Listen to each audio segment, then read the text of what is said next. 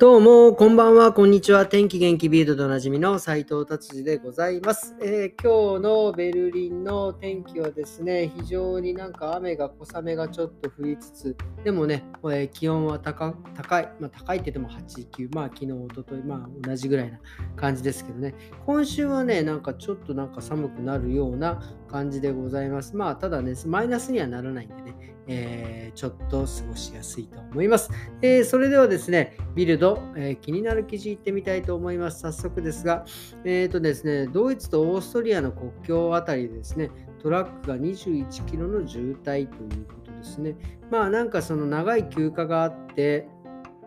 え、それが終わったんで、まあなんかトラックが一気に、まあ基本的にで、日本もそうですよね、えー、週末はトラックとかは走っちゃいけないので、えー、多分月曜日、えー、で一気に流れたっていう感じで21キロの渋滞が起きた。まあでも日本だと21キロの渋滞とかって結構なんかまあなんか普通になんか週末とかだとなんか20キロの渋滞とかもうなんだったら最高100キロぐらいいっちゃうんじゃないかぐらいなね感じなんでまあまあ21キロって言われてもですねまあまあまあまあ1時間半ぐらいです流れたんだろうなぐらいな、感じでございます。はい、じゃあ次行ってみたいと思います。次はですね、えっ、ー、とですね、これ毎年なんですけど、まあ地下鉄でですね、えー、あのパンツを履かない人、パンツじゃない、間違えた、パンツじゃない、そう、パンツです。パンツです。えー、いわゆる、なんていうんですか、ズボンってやつですか、を、えー、履かないという、日がですね、これいつから始まったんですね、ノーパンツサブウェイライドっていうなんかでですね、ニューヨーク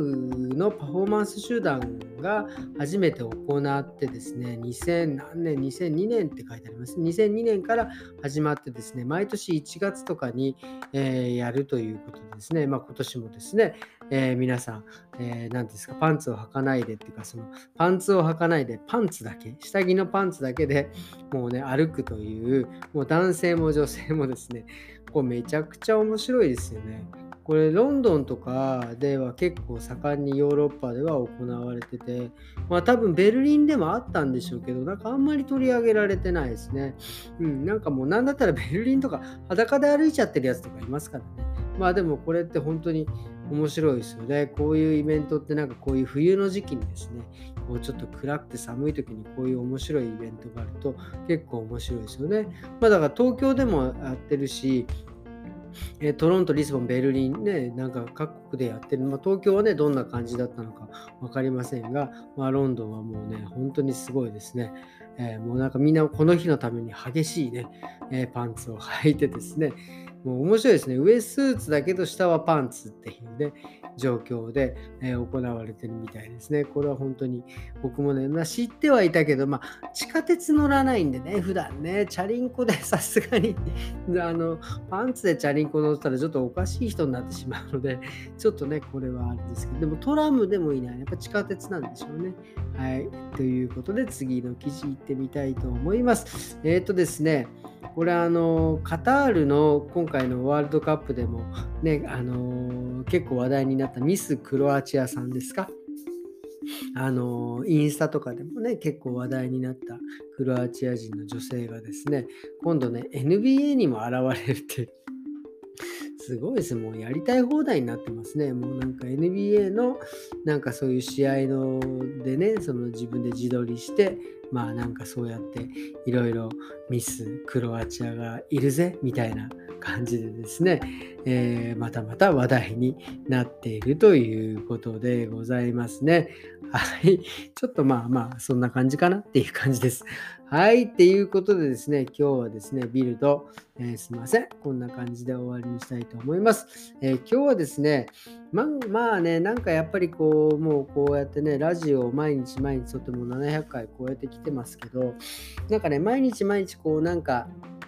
今日は何話そうかな、今日はどんなネタでいこうかなっていうふうに、えー何て言うんですか考えながらこうやってね生活ももう2年近いですけど結構ね面白いなっていうの今更ながらね、えー、思います。あこういうことを今日ちょっとラジオで言おうと思うとこうインプットしたことをですねやっぱりちゃんと覚えててでそれをちゃんと自分の中で語源化してアウトプットするっていうのねすごくね、えー、面白いっていうかあの非常にねなんか、えー、脳の活性化になっているような感じでございます。でね今日はね何を話そうかなと思って今日はですねあのまあちょっとねいろいろまあ仕事のこともそうです仕事をする上でやっぱりそのまあもちろんお客様がいらっしゃって接客してカットしてシャンプーしてなねカットしてどうとかってで何がねなんかやっぱり一番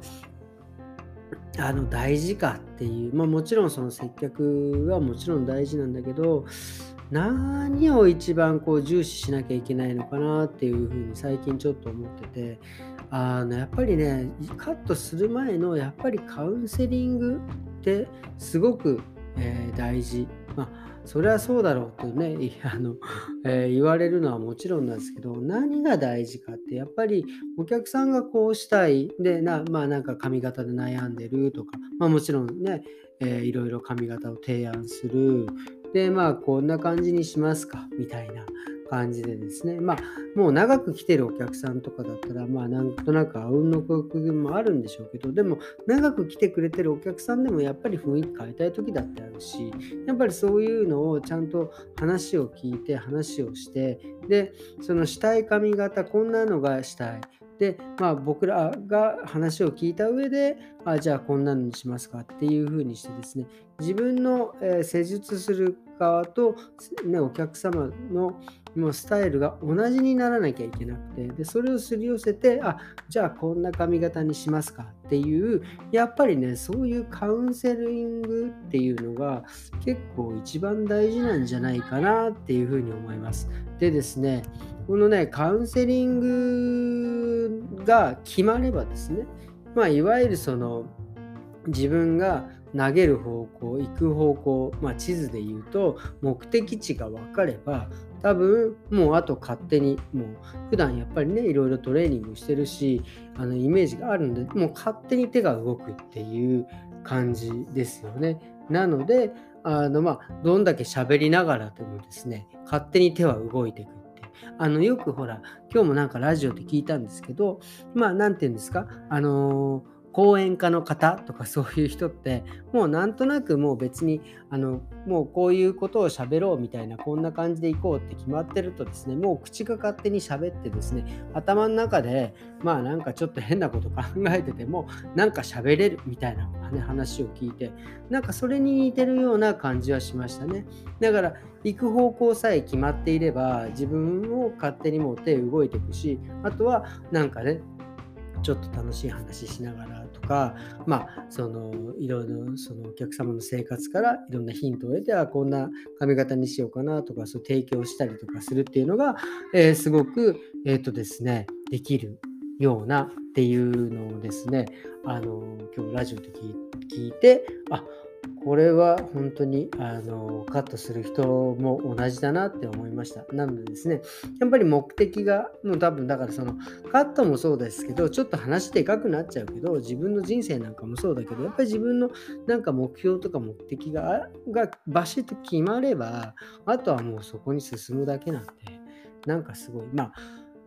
簡単ではないと思うけど、そあの目的を、目標を作るっていうのはね、これね、あの